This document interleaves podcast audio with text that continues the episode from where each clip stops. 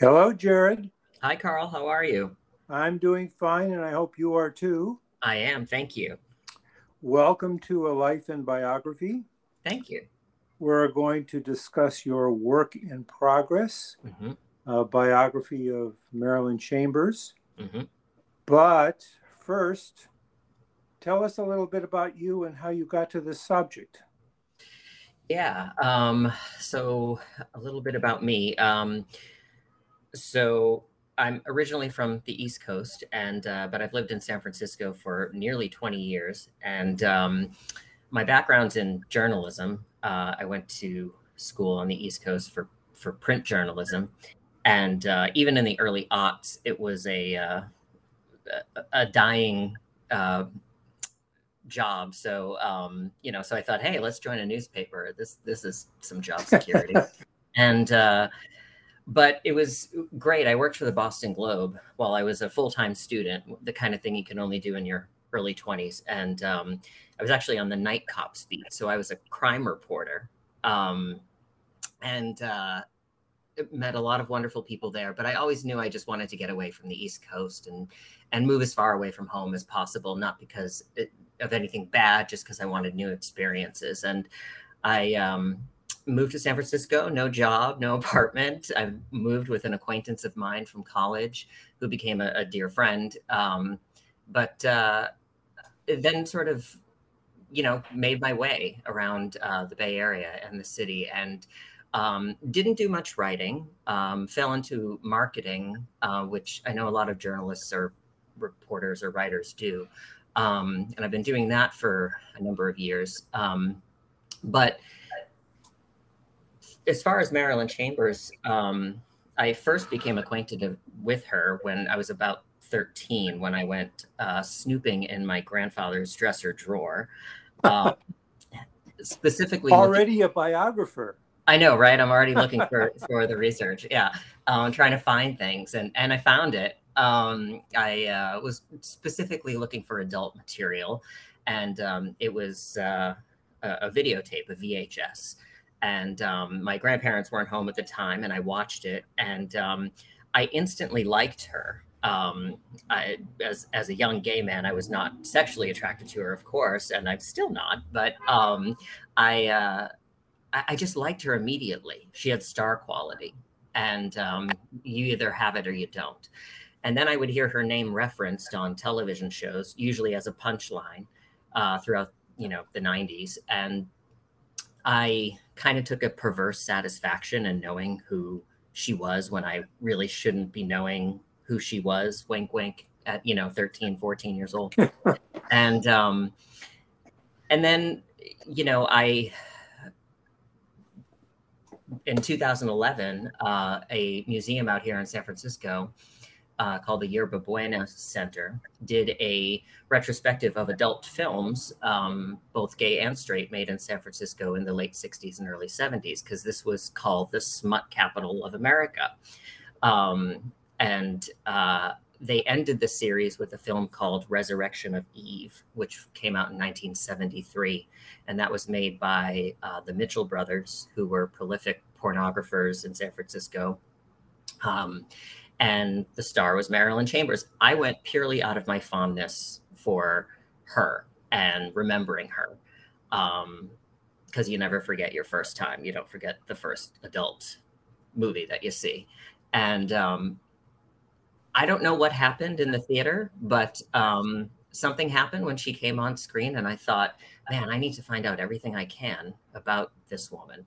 And I've always had that that sort of instinct in me um, where you know these usually entertainers or uh, iconoclastic figures will come into my life and i don't really know what it means at the time. I just know i have to follow it. So um, a, a decade plus later here we are.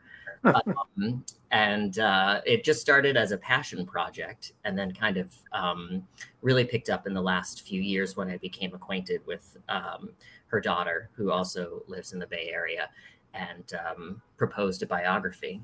And uh, and here we are. How did that happen? How did you get acquainted with her daughter? Well, I um, had a website, I still do. I have a website, MarilynChambersArchive.com, that I put together out of just being a fan because I wanted, she has had such a diverse career in entertainment, far beyond, you know, her adult film work. Uh, and I wanted to share that with people. And um, I, have always been a collector, so I was collecting all of these mementos and ephemera and different things. And uh, I was a little nervous about reaching out to her, but um, a friend of mine had been in touch with her previously, and I revamped the website in 2019 because that was the 10th anniversary of Marilyn's passing. She died in, in 2009. And um, my friend, uh, unbeknownst to me, sent this to her daughter, to Marilyn's daughter. And um, then through some, um, I didn't talk to her right away. I talked to, you know, some acquaintances and, and people, um, managers, I guess, for lack of a better word. Um, and uh, then we had a phone call, and um, she's just a, a, bright, generous, kind, loving young woman who, um, you know, and I, I told her right off the bat, look, you know, I'm, I'm a gay guy who's obsessed with your mom. So there's nothing lustful or lascivious about this at all. It's just a um, I just I just like her, and um, so there was no no threat or uh, it, it, because she had received messages and so had I um, from people, very graphic messages from people, um, and uh, so we just struck up a friendship, and then I proposed this biography, um, and having never written one before. Um, I and have it had been a long time since I had been published. Um, I thought, what the what the heck am I doing here? Um, so, uh, but I was committed to it, and it was it's just something I, I know I'm supposed to do, if that makes sense. Yeah. So this is how a fan becomes a biographer. Exactly. This is this is your 101 on how a fan becomes a biographer. This is your how-to. Yes. Now, now, as everybody knows, as soon as you have your subject for a biography, everything else is easy. You get a publisher right away. Why are you laughing? yeah, yeah, yeah. If, if only. I right? mean, I, right? If so, someone hears the word Marilyn Chambers, oh yeah, I remember her if they're old enough. Uh, mm-hmm. Or they're just, you know, like you, sort of a fan, or they know something about adult films. They, wow, what a great subject! Yeah. And publisher. Mm-hmm. So yeah, what happened? you know, it, it's. And remember, we have less than an hour, Jared. Oh, okay. So I'll I'll keep this brief. Um, because I could go on and on. For you keep me on schedule and, and tell me to, to okay. shut my mouth because I could, you know, this is my favorite topic. So I'll I'll talk all day about her. But um when I really committed myself to the project, the first thing I did was ask for help. And uh, because I, I and I knew there must be some sort of association or um, trade association or something, if not for biographers, then for nonfiction writers or just writers in general. There had to have been. There, there are many. And I was pleased to find that there is the um, bio, the Biographers International organization, and uh, they had or still do a mentor program. So I reached out immediately, and fortunately, the person I was paired with uh, had, knew the name uh, Marilyn Chambers, and um, she walked me through the process of um, what to do, of writing a sample chapter, of doing a proposal, finding an agent. It was all very logical.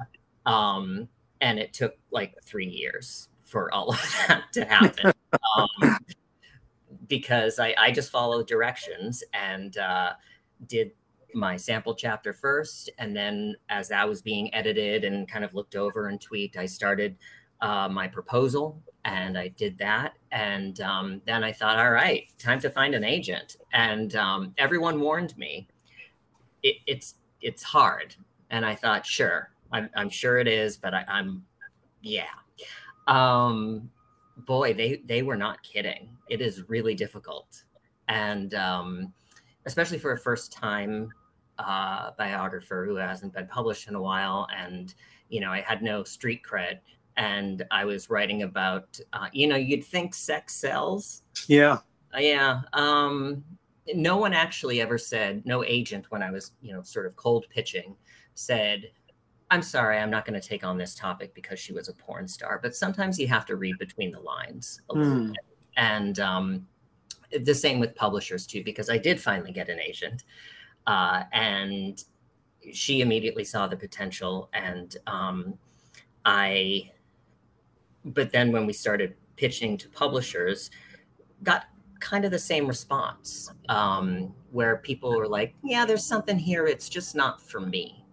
Mm-hmm. And I've often wondered if if it is because it's um, she's a porn star, and uh, even though you know um, because our, the Puritan values, puritanical values upon which this country was founded, run deep, and um, they did then when Marilyn Chambers was a thing and and um, in her prime and and they do now. And uh, Americans are very uptight about sex which you know doesn't surprise me that when I did get a publisher uh, finally um, they're UK based and um, they're a little more open as is you know the UK and Europe in general.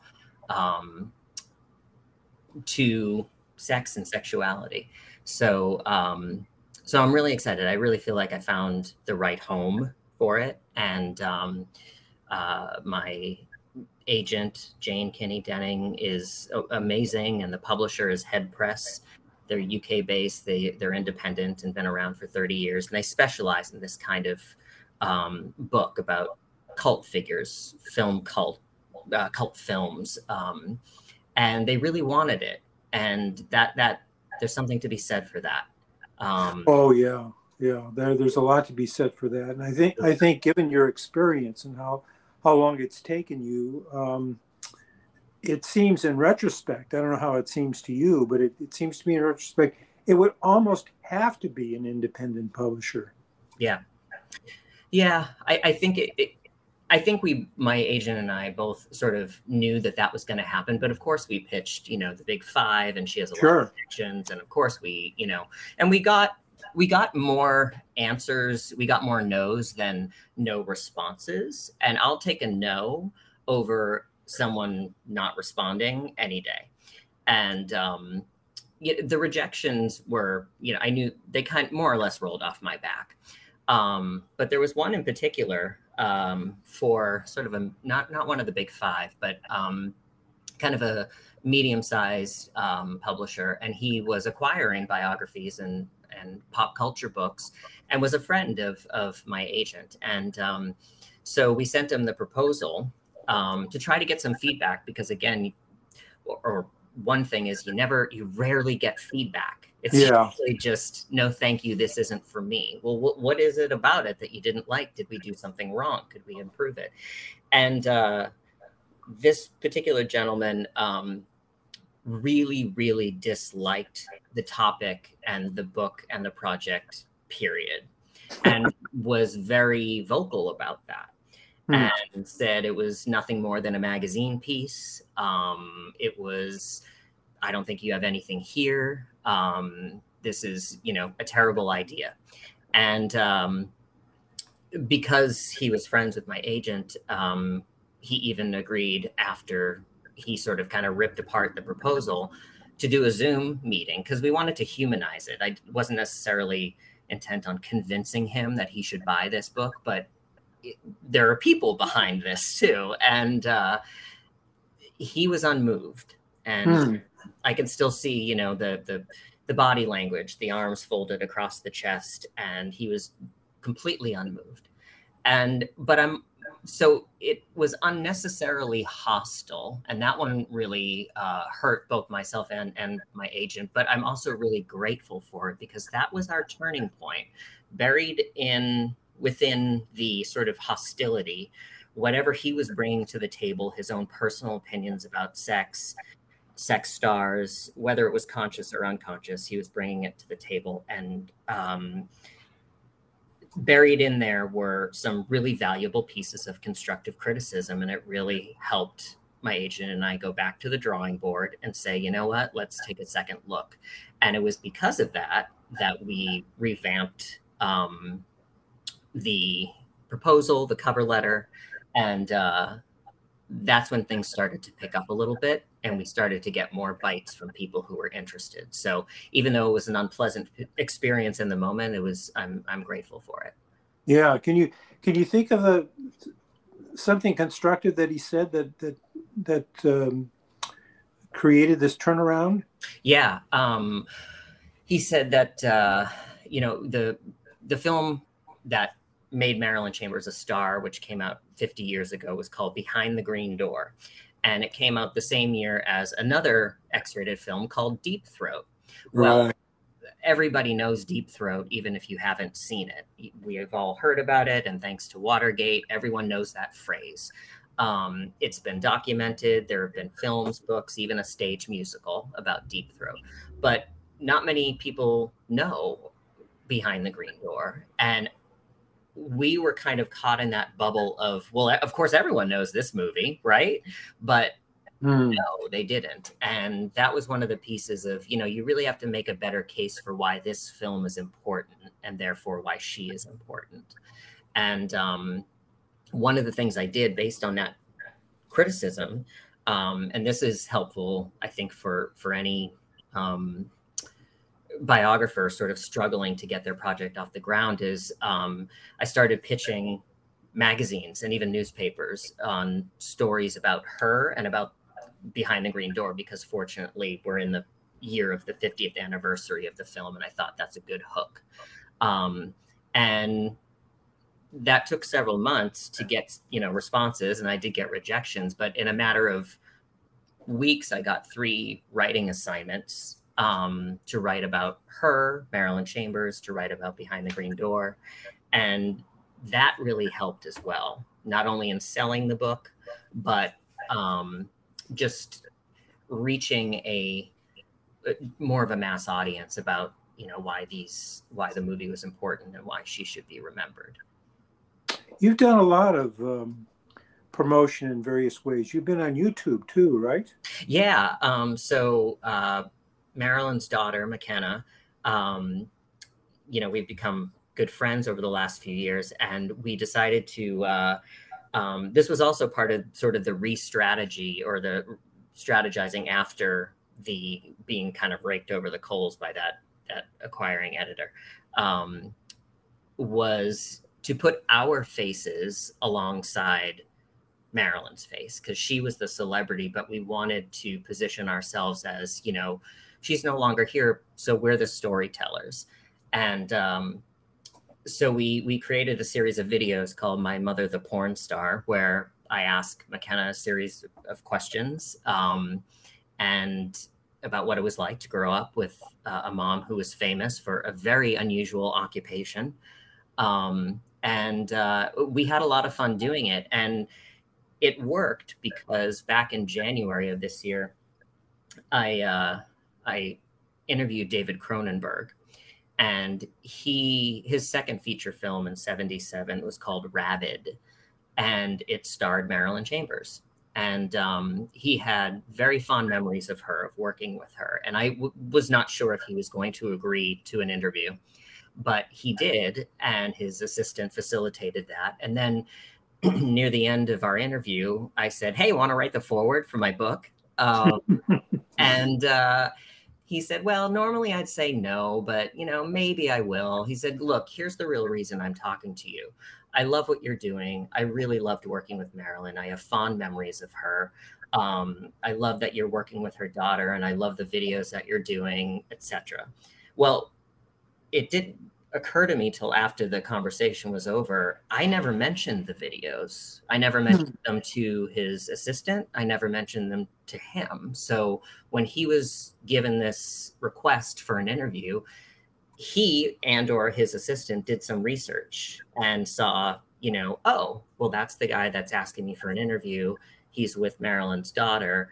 And I think it gave us a bit of, of credibility. Um, and I think that might be one of the reasons why he agreed to talk with me, um, which was great. Yeah, that makes sense. That that's that was a uh, doing the YouTube. I think that kind of thing, putting yourself out there, I think is um, Uh, so valuable. Uh, you're already making connection with an audience. Yeah, for sure, and um, the same with you know other social media accounts as well. But one of the the things that um, also helped in pitching to publishers was, and I'm sure others have, um, other biographers have done this before when they're trying to sell their their project.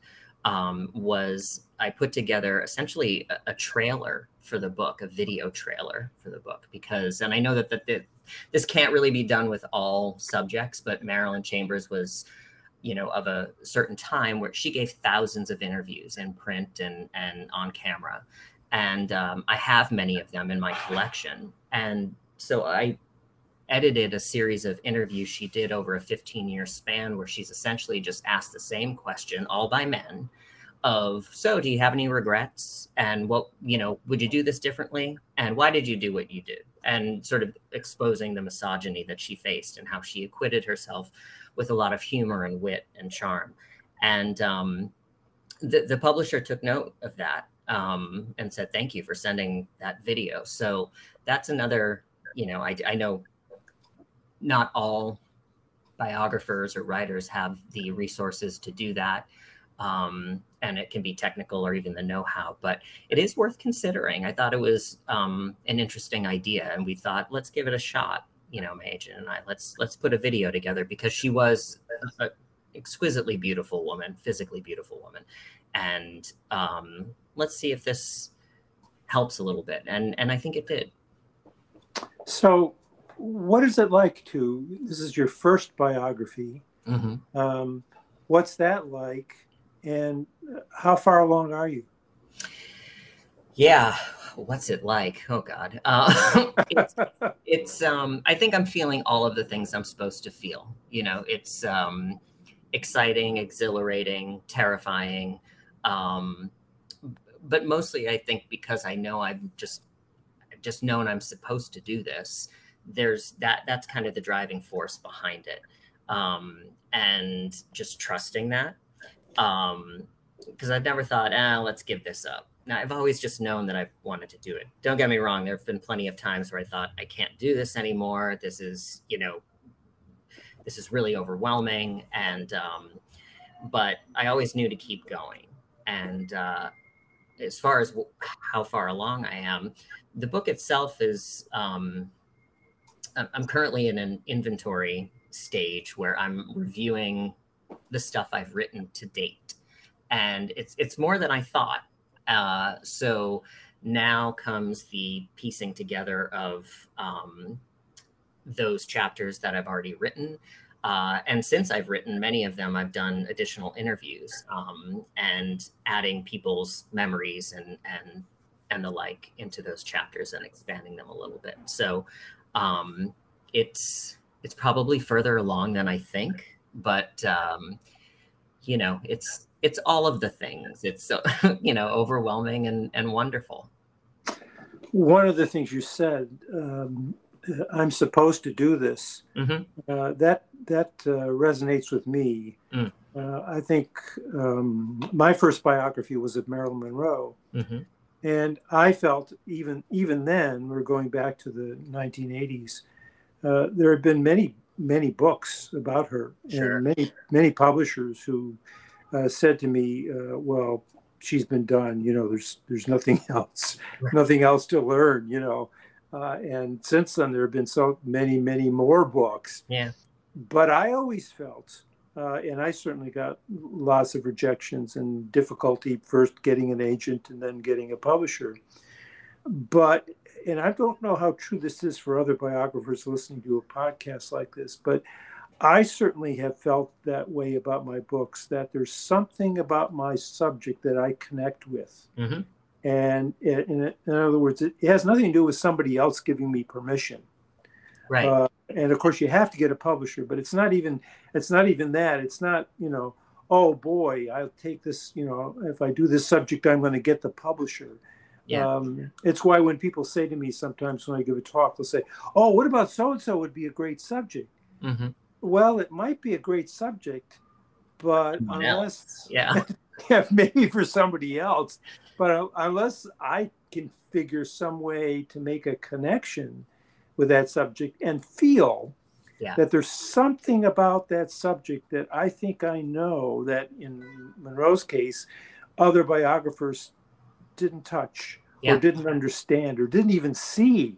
Yeah. Um, this was true of Sylvia Plath, especially, uh, as well as with Marilyn Monroe. And you must have some of that feeling too.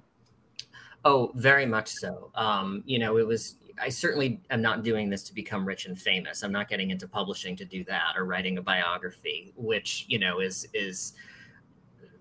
I think my priorities are in the right place and always have been. I've just because I wanted to tell her story. The other thing is that there never has been a book about Marilyn Chambers before, and um, but I realized that I am tasked with sort of a, a a double challenge of not only introducing her to a new generation, but reintroducing her to a generation that has largely forgotten her because she's been gone for so long. And, um, but it's just that, you know, driving force to keep going. And um, I know I've heard this said before, but um, but I believe it, you know, that we don't choose our subjects, our subjects choose us. And you have to have that connection to it. And what it is, sometimes you can absolutely put your finger on it and go, this is why I like it. And in other cases, like with mine and Marilyn Chambers, it's not always crystal clear why mm-hmm. I'm drawn to that person or drawn to that subject. And I'm okay with not knowing all of the answers to why yeah. I'm not drawn to that person. I just know and have since I was a kid to trust that and to follow that. And um, but I agree that you have to have you know, um, because people have done the same to me. Oh, what's your next one going to be after this? And I was like, well, let me write the friggin' book first before that. But um, they've, you know, offered up some names and and I'm like, yeah, that's a good idea. I'll, I'll think that over, you know. And it just doesn't click. Meanwhile, I have my own list of names of, of sure. that do resonate with me that uh, I think, you know, would make for an interesting subject. So um, it, it's you just have to have that connection. And and yeah that's why i think the subject you know kind of spiritually or however it works they choose you. So for some reason she chose me. And so, sometimes uh, just i've been stunned um, years later sometimes it will dawn on me why i did a particular biography. Mm-hmm. you know i had my thoughts and feelings and, and hunches at the time but uh, once uh, I was doing an interview, I was working on a biography of Martha Gellhorn, and I had just completed a biography of Lillian Hellman. And I was interviewing one of Martha Gellhorn's uh, childhood friends in St. Louis. And she was talking about Martha Gellhorn's adopted son and her son, both of whom uh, the mothers were worrying about because uh, their sons were most likely going to be drafted into the Vietnam War. Mm. And in the middle of this interview, suddenly it's like alarm bells went off or uh, flashes of lightning because I, I suddenly realized why I wrote a certain chapter in the Hellman biography the way I did. Yeah. It never even occurred to me yeah. that it was something in my experience. It had to do with her testimony before Congress, which, believe it or not, made me remember what it was like to appear in front of my draft board. Yeah. Uh, and I, at the time, I wasn't making any such connection at all. Isn't and isn't it amazing though how how you know the brain, the unconscious, it, it stores that away, and sometimes you know you'll get that moment, that aha moment where you think that's why I did that. Yeah. And, you know, I'm sure there are you know unconscious reasons why I'm doing this. And as I said before, I'm okay if I don't get those answers, but if I do, I'm sure they'll be illuminating. You know, it's it's like when you have a dream that kind of triggers a memory that you've buried for a long time, you know, and you're like, oh, that's why I've been behaving that way for the last 40 years. Um, I should probably change that. And uh, yeah. so you yes. also, yeah, you also mentioned uh, the the issue of male chauvinism, the questions that she was asked about. Do you have any regrets? Yeah. Often, what happens uh, in my case, and I'm suspecting it's happening in your cases too, is you look at these things, interviews or whatever it is, and you you start to get really sort of worked up and say you're asking the wrong questions yeah yeah and that's that's part of what the biography and if the person has been maligned or mm-hmm. ridiculed as say marilyn monroe was uh, often um, the biography becomes in a way a kind of work of redemption. Absolutely. And, and that's what i hope it is you know? I, i've always said i said this to my agent when um, when we first met and connected that I'm writing a classic celebrity biography about a woman, an entertainer who happen to make adult films. I'm not writing a book about a female porn star, and there's a distinction. And I know some people will view it that way when it comes out, and that's okay. And I'm not out to convince anyone, you know, that hey, porn is great. You, everyone should be a porn star. But um, I'm really trying to tell the story of a woman who has been or was maligned for so long and even continues to be to this day. So here's a little um, uh, a, a, little tidbit. If you go to imdb.com, which many of us are familiar with, especially film buffs, um, if you type in Marilyn Chambers' name, she does not come up. Oh boy. Yeah, it, one of her softcore films that she did in the 90s called Marilyn Chambers Desire comes up. And then you can, if you click on that, then you can get to her page. And the same is true for many search engines. You know how they auto populate what you're, they predict yeah. you're going to write. Um, you type in Marilyn, of course, Monroe is the first thing that pops up. But when you type Chambers, you get her disco single that she did in the 70s. Um, didn't we all uh, do a disco record? And um, or you get this Australian soap opera where a woman plays uh, this long running um, Australian soap opera where a woman plays a character named Marilyn Chambers. And um, the search results themselves will bring up Marilyn Chambers, the adult film star and entertainer, but she's still kind of even you know through um, the wonders of the internet kind of being swept under the rug. Um, and i don't think there's a person behind that. I think that's the algorithm but she's been attached to that word porn. Yeah. so when someone types that in or tries to type it in they don't show those results first.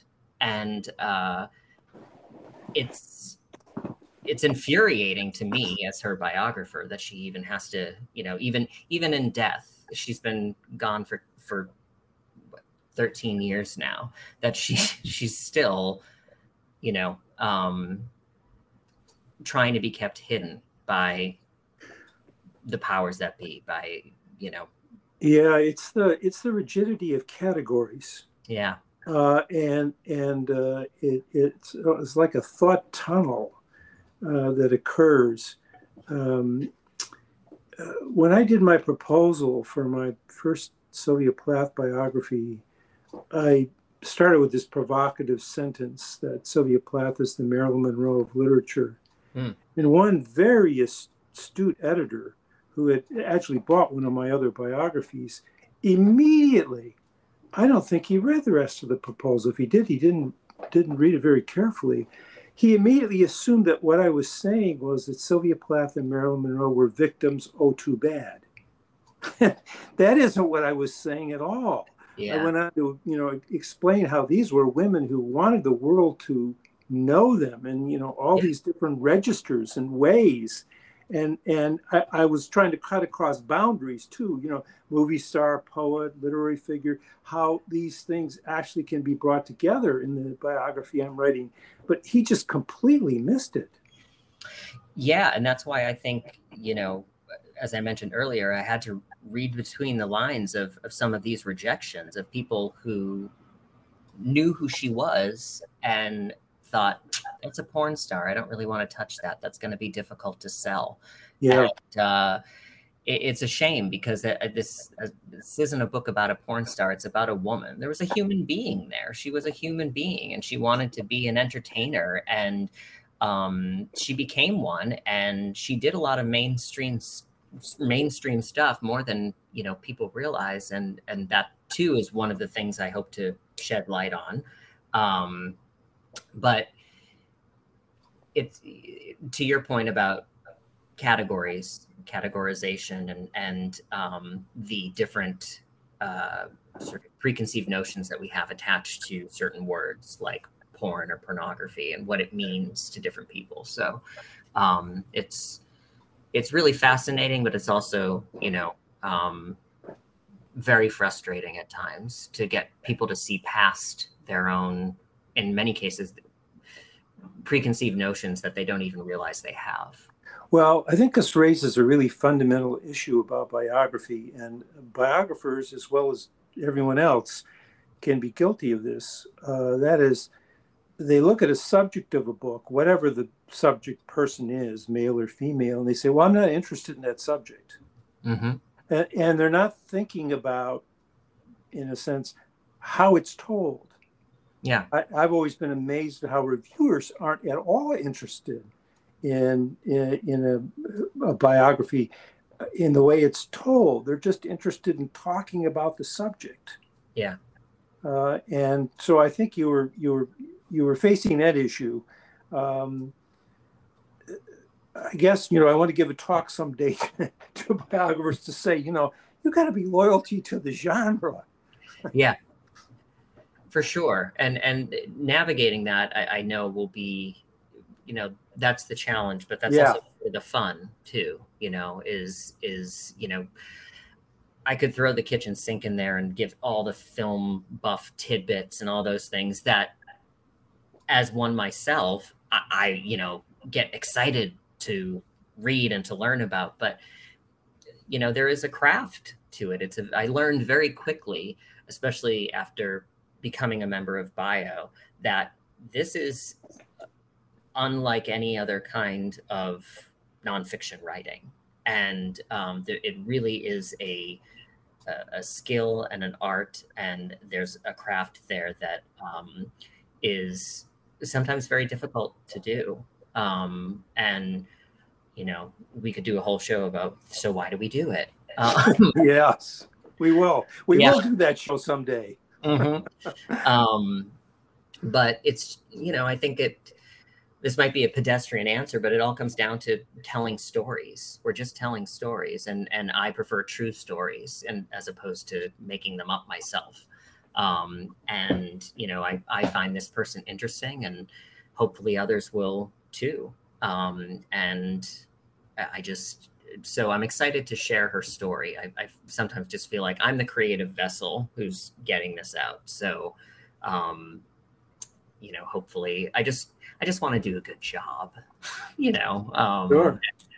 and, but be accurate and fair and uh, honest, you know, um, and just tell tell the truth and uh, you know not dwell on what people might assume I dwell on, which will be you know the making of porn movies, which is actually having done research is pretty tiresome. Yeah. not not as sexy as people realize or think. I think so. Yeah, I, it's it's uh, for me. It always comes back to the question of the form, or as you say, the story. Um, there are really no departments of biography in, in schools and universities. Uh, biography isn't looked at that way. The novels are looked at that way. Mm-hmm. Novelists have said what you said. That is, novelists have said, Faulkner has said, the characters pick me. I don't pick the characters. Yeah. Uh, and biography has that connection to storytelling, to fiction. But as you say, it's the telling of true stories. That's that's uh, uh that's what we're aiming at. Yeah. Yeah. Uh, it's. What else should I have asked you? Anything? um. No, I don't think so. I, I think um, uh, I'm, I'm just, I'll be really interested and excited when the book does come out to come back on your show. yes, you will. That's for sure. Yeah. All about how easy it was, right? Yeah. Just yeah. finding an agent and finding a publisher. And, yeah. um, and everything connected to that. So um, uh, yeah, I think I think we've covered everything, in, at least for the work in progress. Okay, well, we'll just say to listeners then, stay tuned. Yes, yes, and um, I'll, I'll do my quick marketing plug if you want to. Go ahead. Yeah. Uh, you can go to on all the social media channels. Um, so on Instagram, it's Jared Stearns SF. On Twitter, it's Private Chambers. On uh, Facebook, you can friend me, LinkedIn. Um, and if you're interested in learning more about Marilyn Chambers now, you can go to marilynchambersarchive.com, which is my website, and um, hopefully find her story as interesting as I do. And um, looking forward to sharing it with the world. So, listeners, that's all you get right now until the book comes out. yeah, that's it. That's all you get. Yes. Okay. Well, thanks very much, Jared. It's been thank you, Carl. I really appreciate it. Okay, I'll I'll be posting this. You'll get a copy, and everyone else will too. All right. Thank you so much. Take sure. care. Bye-bye. Bye.